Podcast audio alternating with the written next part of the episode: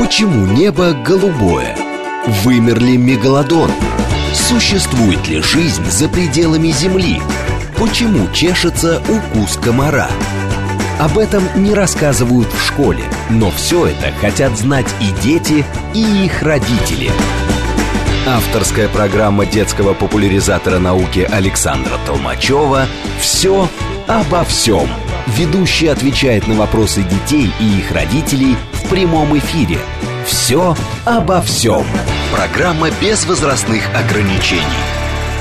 Друзья мои, всем привет! Это Александр Толмачев. Все обо всем. И мы уже третью неделю подряд, изменив формат наших с вами встреч, э, общаемся в течение всего эфира. У нас очень много интерактива, потому что я отвечаю на ваши вопросы, которые вы задаете мне на моем телеграм-канале. Чтобы туда добраться, вам нужно открыть Телеграм, набрать Александр Толмачев или набрать Дед Лектор и попасть, собственно, на мой канал. Как отличить его от фейковых, которых довольно много, где множатся мои э, лекции, э, выступления, не знаю что еще, очень просто. На моем э, официальном канале очень много подписчиков, 144 тысячи. Вот так вот, э, такой способ есть отличить Э, э, правду от лжи. Итак, друзья мои, э, к нашему нынешнему эфиру, к этому вы прислали мне большое количество вопросов на мой канал в виде комментариев к разным сообщениям, поэтому вопросов уже довольно много, и как мы построим нашу работу сегодня, как и прошлый раз. Я буду прямо сейчас отвечать на те вопросы, которые вы задали. Если вы только присоединились и не знали о нашем эфире, то Э, можете задавать вопросы и сейчас. Для этого нужно зайти, опять же, ко мне на канал и в комментариях к последнему посту задать ваш вопрос. Если время дойдет, если время будет, да, если руки дойдут, я отвечу обязательно и на него тоже.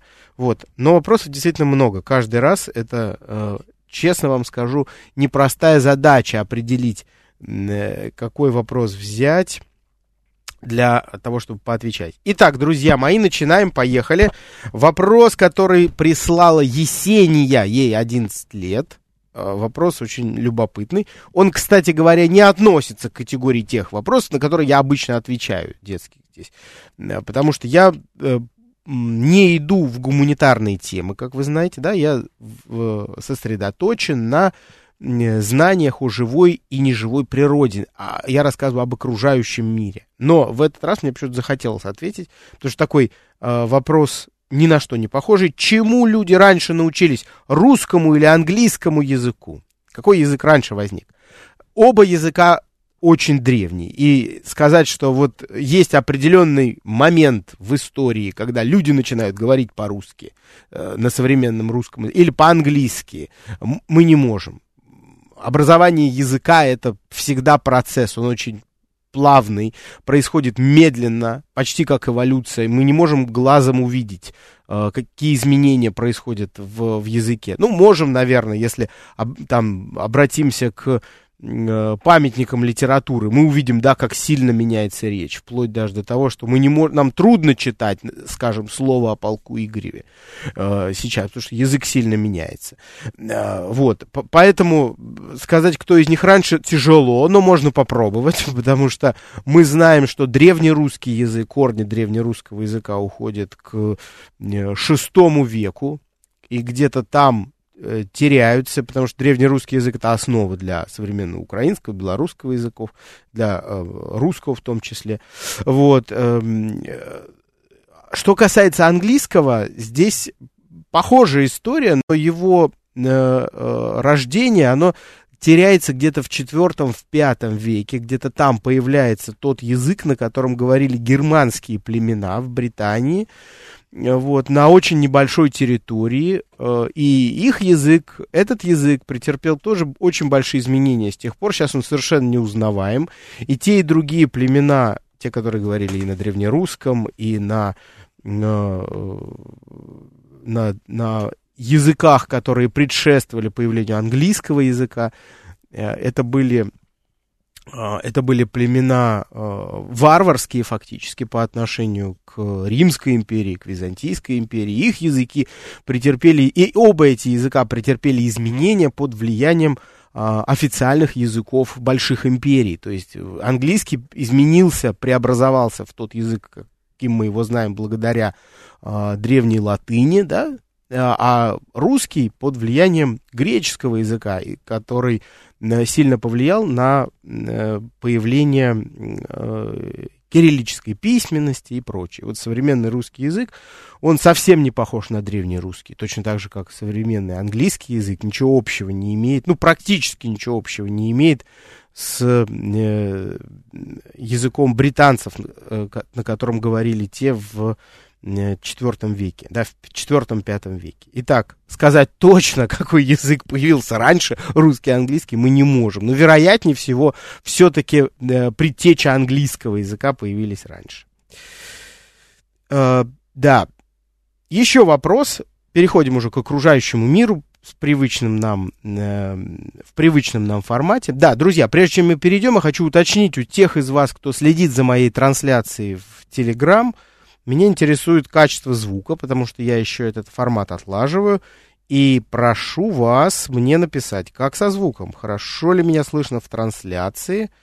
Вот, да, и вот опять не слышно, люди жалуются. Почему? И для меня это загадка. Давайте попробуем вот так сделать. Ну-ка, давайте, э, друзья мои, скажите мне, те из вас, кто следят за мной в трансляции в Телеграм, хорошо ли слышно меня сейчас? Я там немножко режим поменял. Так, а мы двинемся дальше к следующим вопросам из тех, что вы мне задавали. А, так, Денис, 7 лет из Мытищ, спрашивает, как человек создает новые породы собак. И тут, мне кажется, самое время э, немножко вернуться вот опять в прошлое, как мы в предыдущем вопросе делали, но, но в гораздо более далекое прошлое, где-то э, на 11 тысяч лет назад, когда человек при, приручал только э, серого волка, э, предка современной домашней собаки. И процесс этот тоже, как формирование языков, был очень небыстрым. И человек, приручая э, волка, он, конечно, преследовал собственные интересы. Это исключительно важно понимать, потому что только подчиняясь интересам человека, э, домашняя собака становилась все более отличной от волка, все, все сильнее отличалась от него с течением веков. С чем это связано? Да вот с чем. Дело в том, что э, человек, приводя волка э, в свой дом или подводя его к, к собственному дому, должен быть уверен, что волк не, не, причинит, не причинит вреда семье человека, а, его жене, его детям. Для этого можно было выбрать только то животное, которое ведет себя смирно, покорно, воспринимая человека как а, старшего в, в этой стае. Вот. Для этого нужны были... Для этого не каждый темперамент волчий подходил, а только отдельных особей.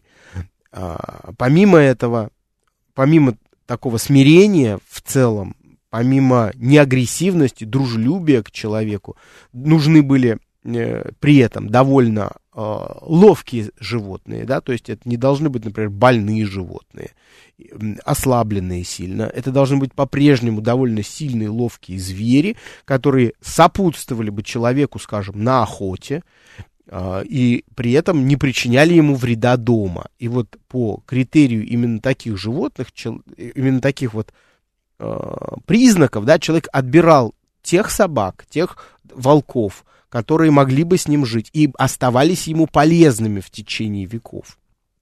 Вот, те, те животные, которые причиняли вред, те, которые э, вместо того, чтобы охотиться вместе с человеком, убегали в лес, конечно, человеку были не нужны. Вот. Э, то есть человек отбирал по критериям полезности для себя. Но в, скажем, в новое время, давайте так обозначим это, спустя тысячелетия человека стали интересовать новые признаки. Например, э, особый размер животного. Например, очень маленькие собачки. Или очень большие собаки, чтобы можно было похвастаться. Показать другим людям, чтобы вызвать их восхищение. Либо, например, особое качество шерсти. Очень длинная шерсть. Или очень короткая шерсть. Или вьющаяся шерсть Для чего все это нужно? Конечно, не для того, чтобы помогать человеку, а для того, чтобы украшать его жилище, вызывать зависть соперников, например. Вот.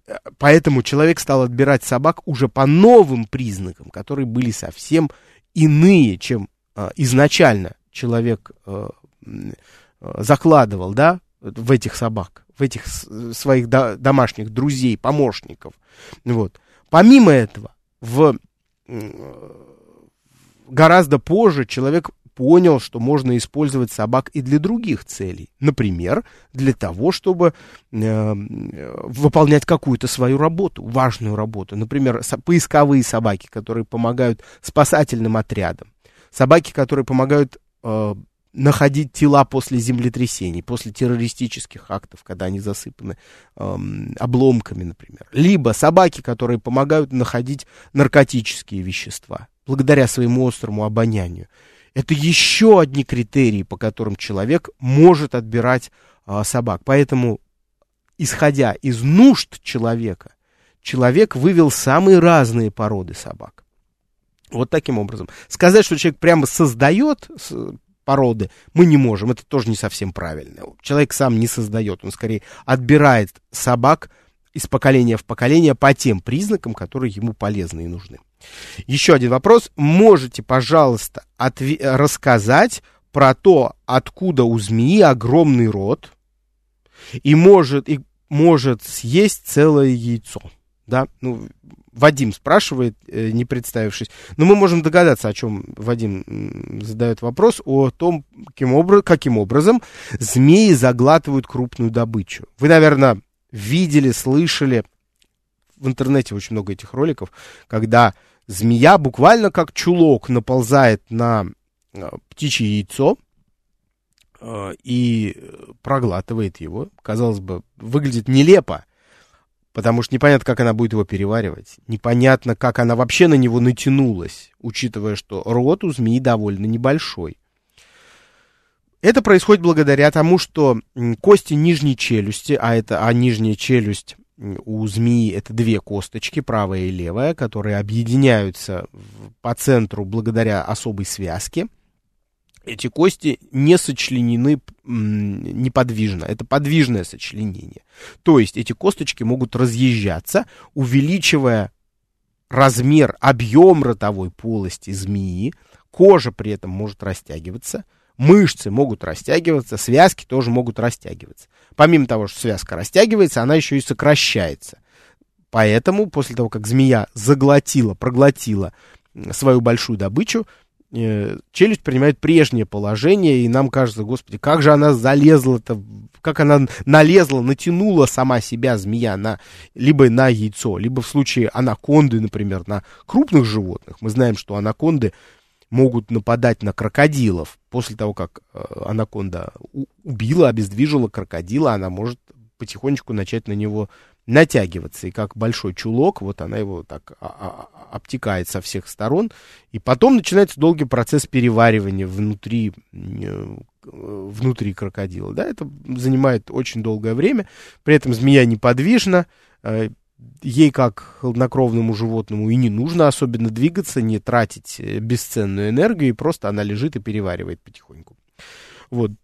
Такой ответ на этот вопрос. Да, кстати, хотел вам тоже... Давайте прямо в чат сейчас брошу, как выглядит вот эта нижняя челюсть змеиная. Хотел я вам показать, очень это э, ярко. Вот. Те из вас, кто подписаны на Телеграм, пожалуйста, на мой Телеграм, пожалуйста, заходите. Вот отправляю иллюстрации к сегодняшнему эфиру прямо, прямо в канал. Так, чтобы найти меня в, в Телеграм, нужно, друзья мои, набрать либо Александр Толмачев в поиске, либо Дед Лектор. А я продолжаю отвечать на ваши вопросы, которые вы мне задали раньше. И по... сейчас я перейду к следующему э, вопросу. А вас хотел спросить, слышно ли меня э, в трансляции, все ли в порядке? Слежу, смотрю.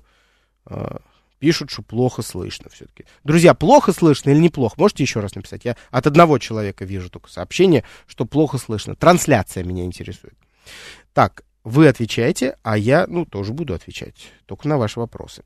Э, в чем эволюционный смысл плача у людей и почему животные не плачут? Да, плач это действительно эмоциональная реакция, которая присуща только человеку. Плач почти всегда сопровождается негативными эмоциями, э, но и в случае там, например, сильная радость тоже может вызвать э, слезы на глазах, да, и выделение слез, оно регулируется всякий раз, естественно, активностью головного мозга. Э, для чего необходимы слезы, для чего нужен плач? Я думаю, что можно, можно назвать много разных а, причин, предназначений, давайте так скажем, не причин, а именно предназначений плача. Но я хочу особенно выделить такое, может, немножко необычное, но исключительно важное значение. Вот э, человек плачет для того, чтобы другие увидели, что он переживает ту или иную эмоцию. Так как человеку присуща, присуща эмпатия, эмпатия тоже уникальна для человека. Это такое, такая способность человека понимать внутренний мир и состояние другого человека. Поэтому, когда один человек плачет, он отчасти делает, ну, вот ребенок, например, да, э, он отчасти делает это для того, чтобы другие обратили внимание на то, что он плачет.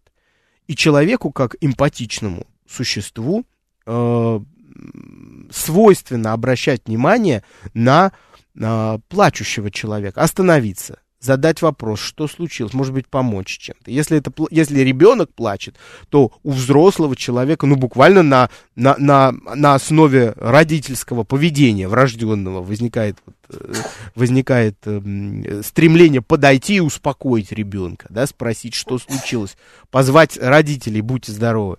Все вам желаем здоровья. Вот.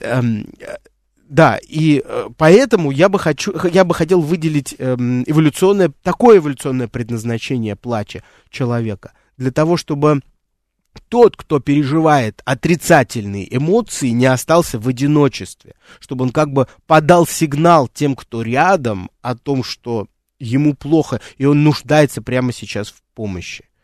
Вот, во всяком случае, у детей это так и есть. В случае взрослых, ну, наверное, тоже. Почему, э, следующий вопрос, почему на некоторых деревьях и кустарниках листва появляется э, раньше, а на некоторых появляется позже? Ирен спрашивает. Э, так, ну, смотрите, появление листвы весной, да, мы говорим про весну, связано с, наверное, тремя главными причинами. Три главные причины. Это наличие э, наличие жидкой воды, это первое. Второе, э, увеличение светового дня и количество света вокруг.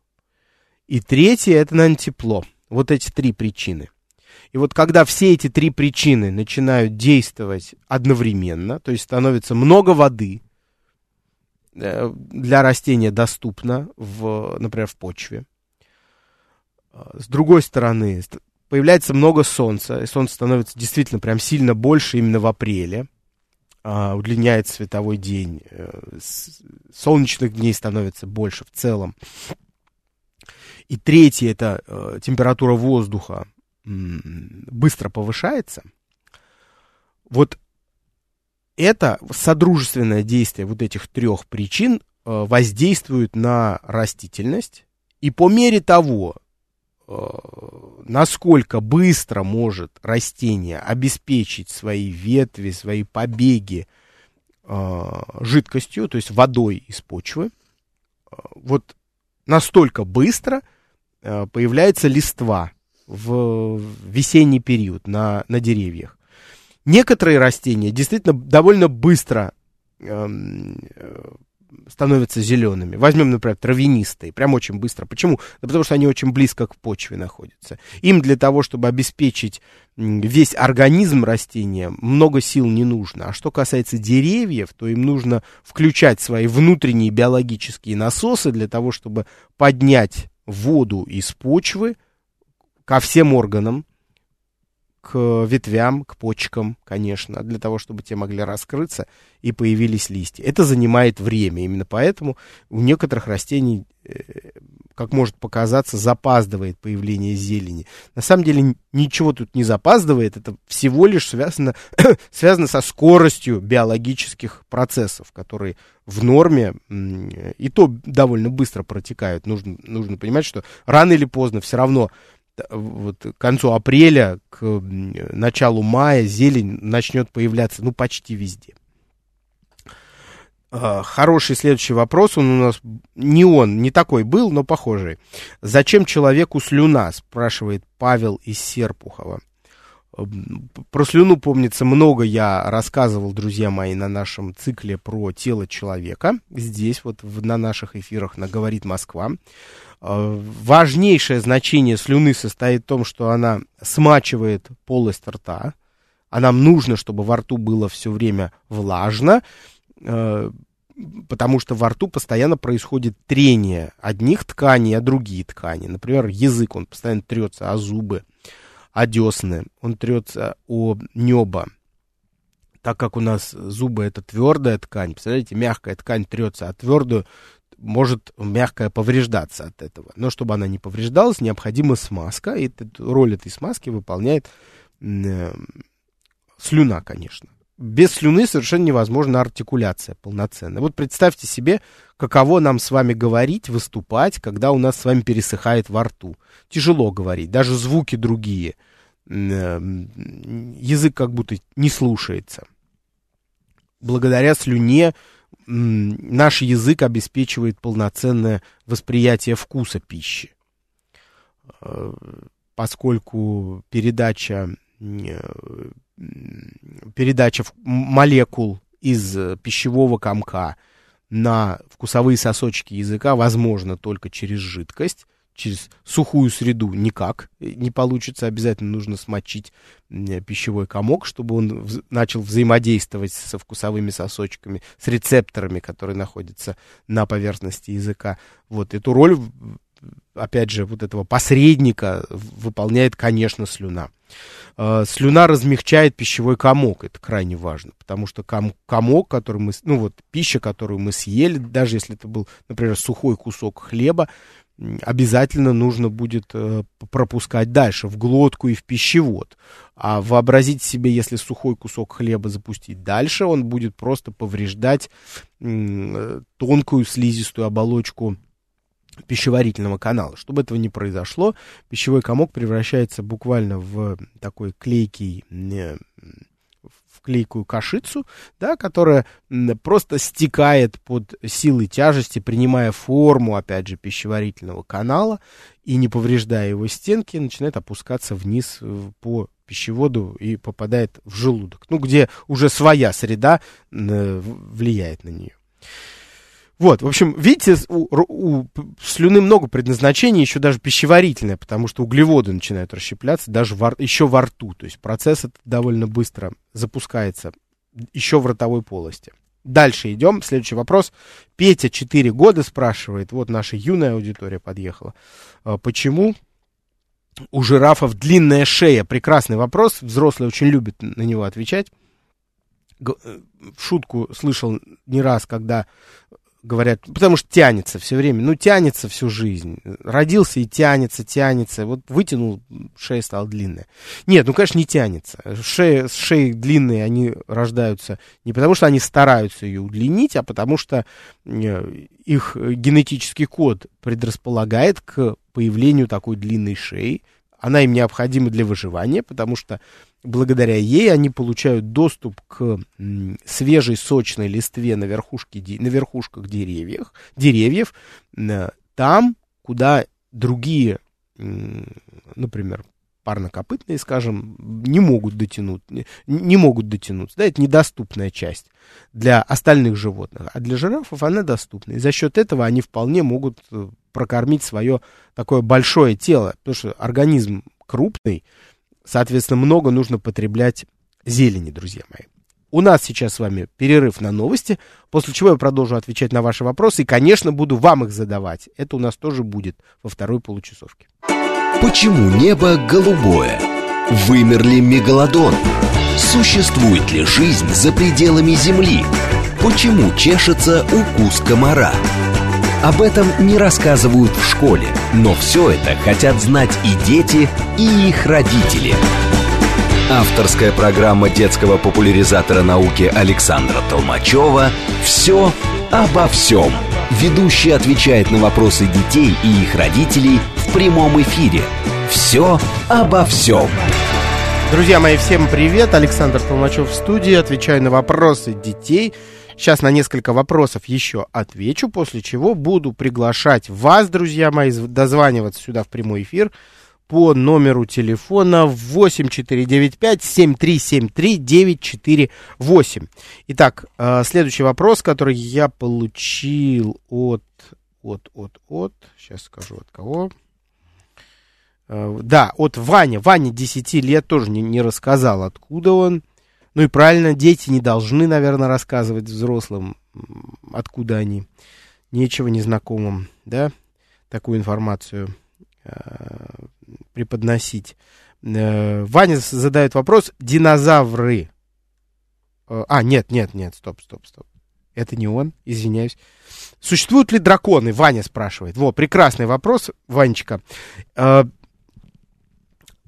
люди очень хотят, чтобы драконы существовали. Но это прям невозможно. Куда ни глянь, в какую э, сторону не посмотри, на восток драконы есть в их мифологии. Посмотрим на запад, тоже там есть свои драконы. Вспомните, э, вспомните дракона Смауга из Властелина колец, посмотрите на восток, вспомните э, древнекитайских драконов, вспомните драконов из аниме мультфильмов, да, вспомните нашего Змея Горыныча.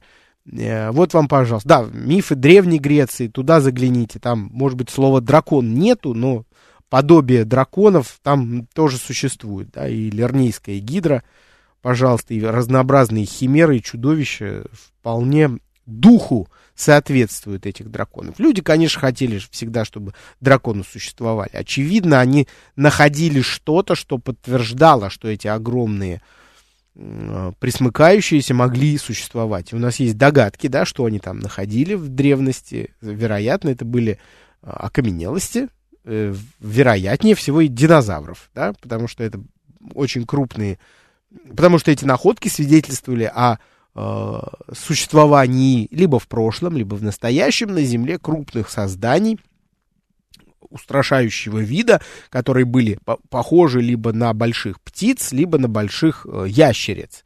Вот, именно поэтому, кстати говоря, появляется образ, я так думаю, что поэтому образ, например, Василиска, большой э, птицы с элементами тела присмыкающегося.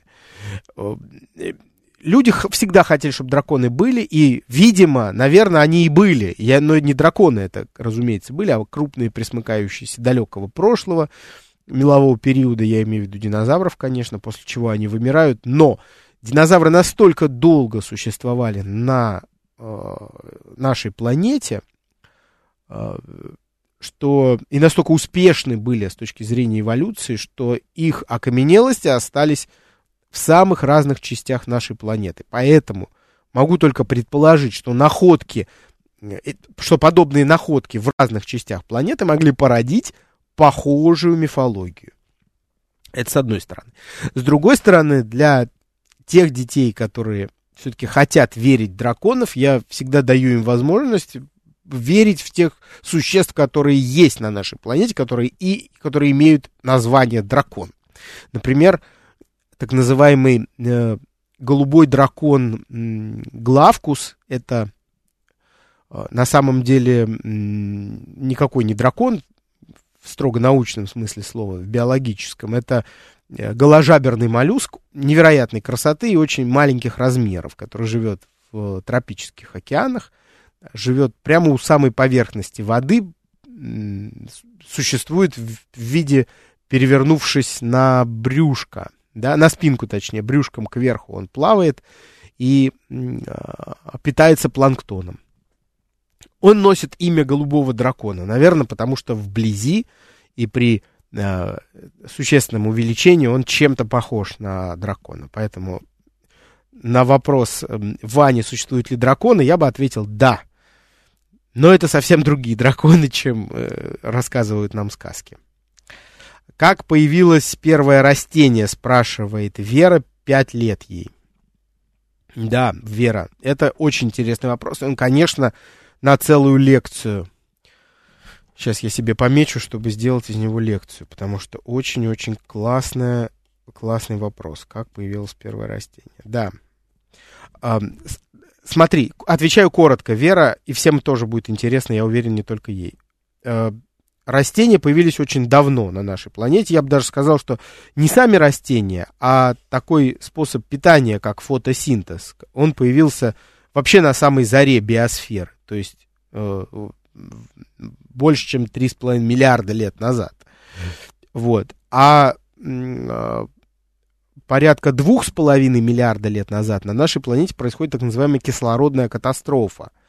Она связана с тем, что микроскопические организмы, которых становится все больше, и они становятся все успешнее в океане, они наполняют океан и атмосферу таким количеством кислорода, а, который приводит к, во-первых, окислению тех соединений, которые находились и в океане, и в, и в, а, в атмосфере, а также гибели целого ряда а, микроскопических обитателей нашей планеты. В результате чего ну, катастрофа это всегда плохо, потому что многие погибают, но при этом формируется новый мир, э, в котором начинают царствовать первые растения. Это одноклеточные создания. В их э, организме содержится хлорофилл или предтеча хлорофила, э, вещество, благодаря которому эти организмы, используя углекислый газ, которого в атмосфере всегда было много и всегда будет много, по крайней мере из-за того, что этот газ э, выходит из недр Земли в очень больших объемах, используя углекислый газ, используя воду, которой, которой нет недостатка на поверхности Земли, используя энергию солнечного света, запасают сложные а, химические вещества, которые носят название углеводов или сахаров.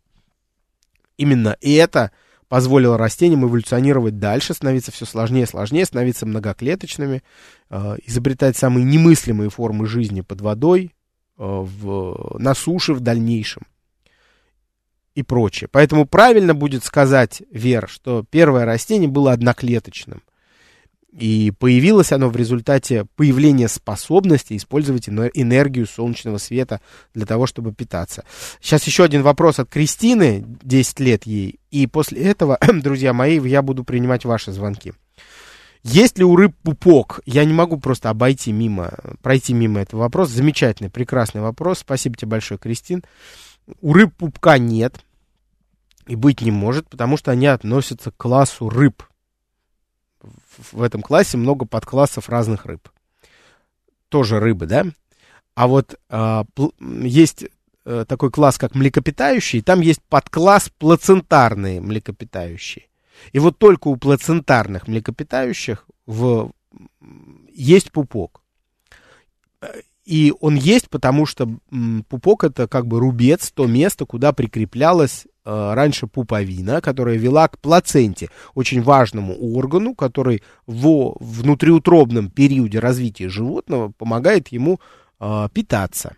Питаться теми питательными веществами, потреблять те питательные вещества и кислород, которые э, имеются в организме матери. Плацента это такой посредник между организмом матери э, и организмом плода. Вот, если плацента погибает или каким-то образом отрывается, например, от организма матери, она перестает быть этим посредником, и плод может погибнуть. Как итог, рубец, э, след, который остается на теле животного после рождения, это как раз тот самый пупок. Это место, куда прикреплялась трубочка под э, названием пуповина. Поэтому мы, кстати, по праву можем сказать, что и среди обитателей океана пупок есть у дельфинов, например, у китообразных есть пупки. У них у всех есть плацента в, во внутриутробном развитии. А у рыб нет, потому что они из икры выводятся. Нет у них пупков и быть не может. Так, теперь время ваших звонков. 8495-7373-948. Дозваниваемся ко мне сюда. Я буду задавать вопросы вам. Буду, друзья мои, предлагать три варианта э, ответа. Вы выбираете тот, который считаете верным. Ну, после чего я вас поздравляю и объясняю, почему то или иное правильное или, может быть, недостаточно верное. 8495-7373-948. Телефон в студию сейчас напишу еще раз в чат, да, потому что я знаю, что надо всегда напоминать. Так, а вы будете дозваниваться, потому что неудобно. Вот в чатик бросил. Э, телефон прямого эфира у нас 8495 7373 948 вы дозваниваетесь ко мне в студию прямо сейчас, я вам даю, задаю вопросы об окружающем мире. У нас первый вопрос будет про кошек, э, потом, ну, потом еще, наверное, про ворону и про, про лисицу, да, про петуха хочу вам задать вопрос. Итак, ну давайте, поехали. 8495-7373-948. Не стесняйтесь, дозванивайтесь. Алло, здравствуйте, алло. Алло. Алло. Да, здравствуй, как тебя зовут? Милана. Милана, сколько тебе лет, где живешь? Восемь. Восемь. Ты откуда? Из Москвы? Да. Из Москвы, прекрасно. Милан, смотри, я тебя попрошу чуть-чуть погромче говори, либо там трубочку поближе поднеси к, к уху, к рту. Ладно? Вопрос тебе, Милан. Почему глаза у кошки светится в темноте. Три варианта даю. Первый. Они не светятся, а всего лишь отражают свет. Второй. Глаза светятся, потому что работают как фары у автомобиля и освещают все вокруг. Третий вариант. Для того, чтобы отпугивать хищников в темноте. Еще раз, да, да я еще раз для всех, для всех сейчас, Милан. Ты, я знаю, ты знаешь. Первое, они просто отражают свет. Второе, они светятся, потому что работают как фонари.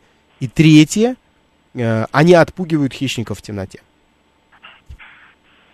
Твой вариант. А, мне, мне кажется, что они не светятся, а просто свет отражают. Отражают свет. А, кстати, зачем? А, чтоб, мне кажется, отпугивать. Не, не, не, ну подожди, давай, не, про отпу... отпугивать никого не надо. Кошки это супер хищники, они на вершине пищевых пирамид находятся, поэтому им точно никого не надо отпугивать. Они прекрасно себя чувствуют в, в любой среде. Даже собак они не боятся толком, просто они их не переносят на своей территории. А, а для чего кошкам м- острое зрение? Давай так. Вообще. Ну, видеть мышей. Конечно, для того, чтобы, ну, не только мышей видеть, да, для того, чтобы вообще ориентироваться в, тё, в темноте или в сумерках. Кошки, дикие кошки, да, я говорю не про домашних, диких, ну, потому что домашние они от диких произошли. Это сумеречные хищники, то есть хищники, которые охотятся либо после захода солнца, либо до захода солнца. В дневное время кошки обычно отдыхают пассивно, прячутся в тенечке, не, не переносят прямых лучей солнца, если это дикие животные. Вот. А в сумерках им, конечно, нужно острое зрение для того, чтобы ориентироваться, для того, чтобы не, со, самим не пострадать и, конечно, передвигаться через там, лес или двигаться в поле, например. Поэтому острое зрение им необходимо. И свет, как ты совершенно правильно говоришь, они отражают. Они отражают тот даже самый небольшой свет, который имеется в окружающем пространстве, то есть, например, свет Луны и звезд, вот этого света достаточно для того, чтобы дикое животное, дикая кошка смогла эффективно охотиться. А если мы, например, посветим кошки, домашней кошки в том числе, потому что с точки зрения анатомии она очень похожа на дикую, посветим ей в глаз, например, фонарем в глаза или э, свет фар автомобильных ударит в глаза кошки, то специальный зеркальный слой на ее сетчатке, он отразит моментально тот интенсивный свет, который попал ей в глаза. Милан, ну я тебе очень благодарен за правильный ответ. У нас как не очень чисты здесь э, в нашей рубрике этой м, правильные ответы сразу, а ты умница, догадалась. Спасибо тебе большое, я тебе желаю хорошего дня, хороших выходных. Пока-пока, Милань. Да, И- а у нас еще один звонок сейчас будет.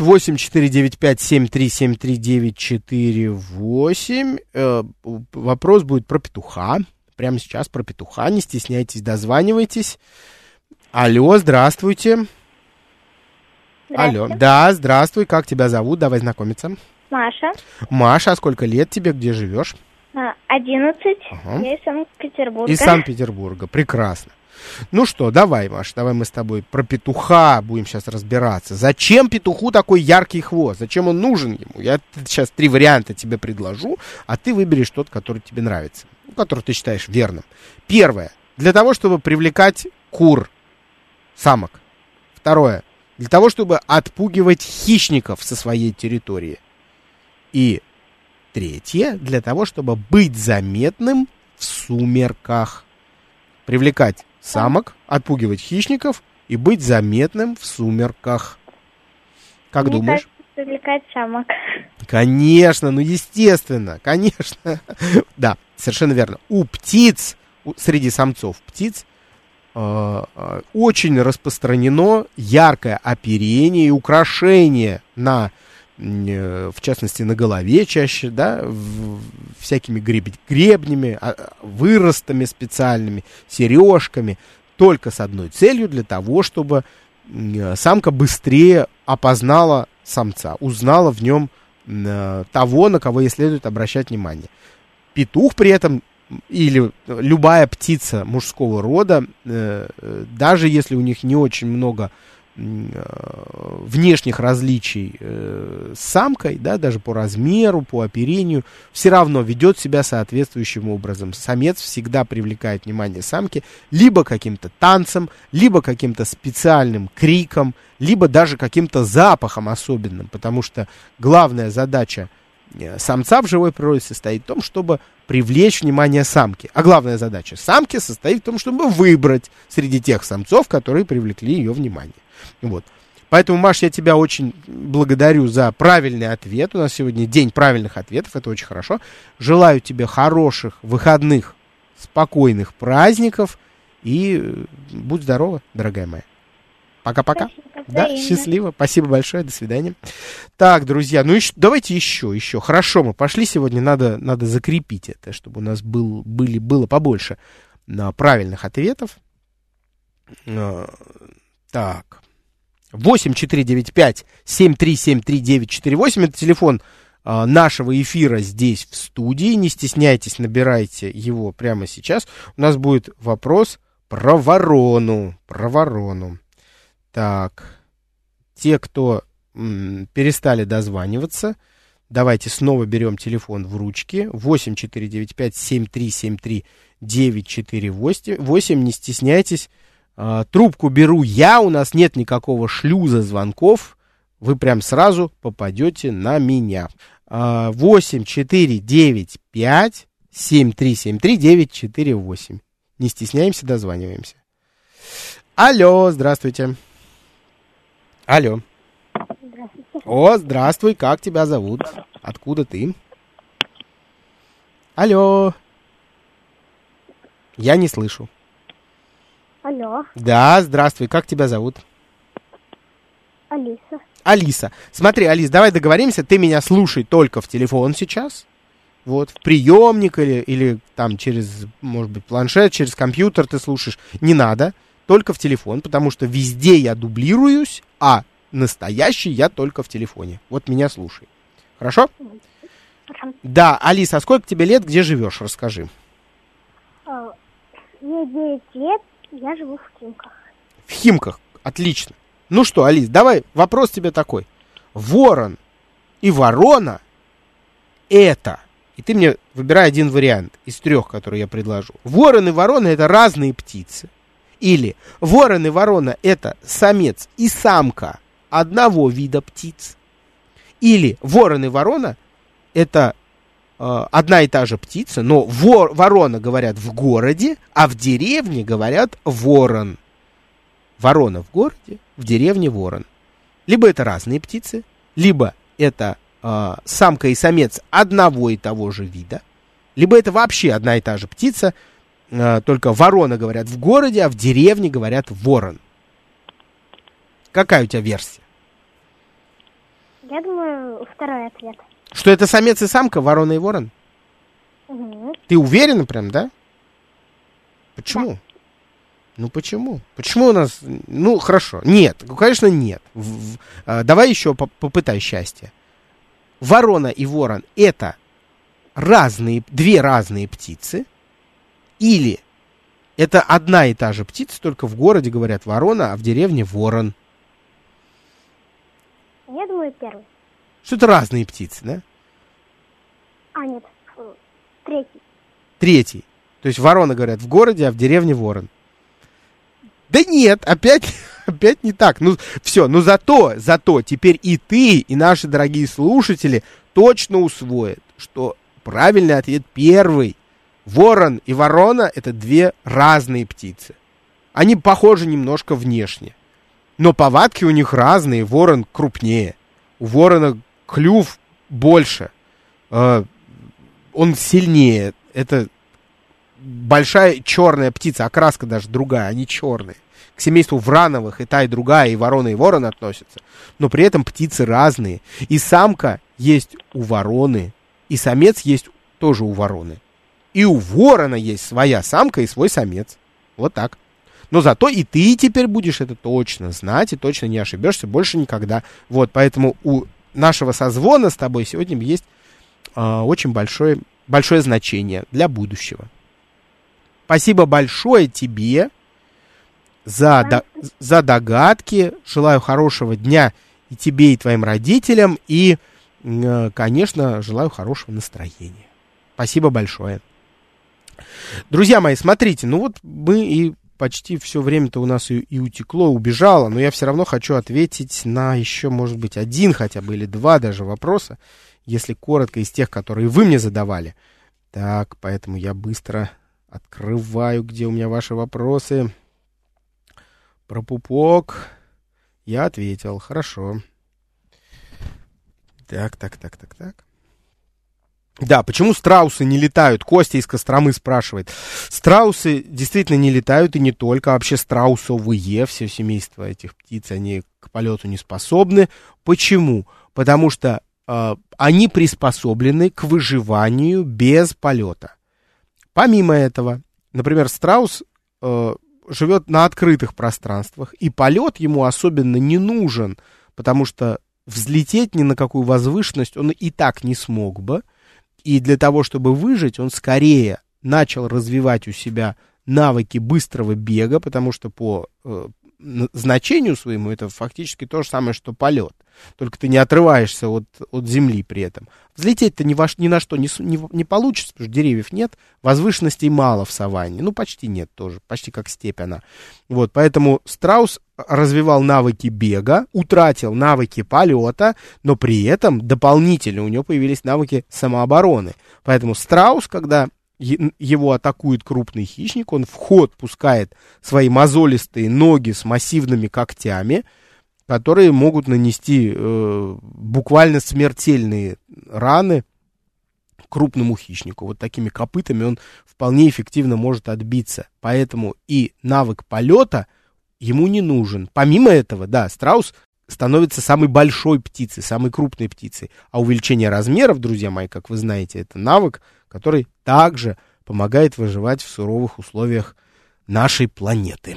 Друзья мои, с вами был Александр Толмачев. Всем пока, до новых встреч на следующей неделе.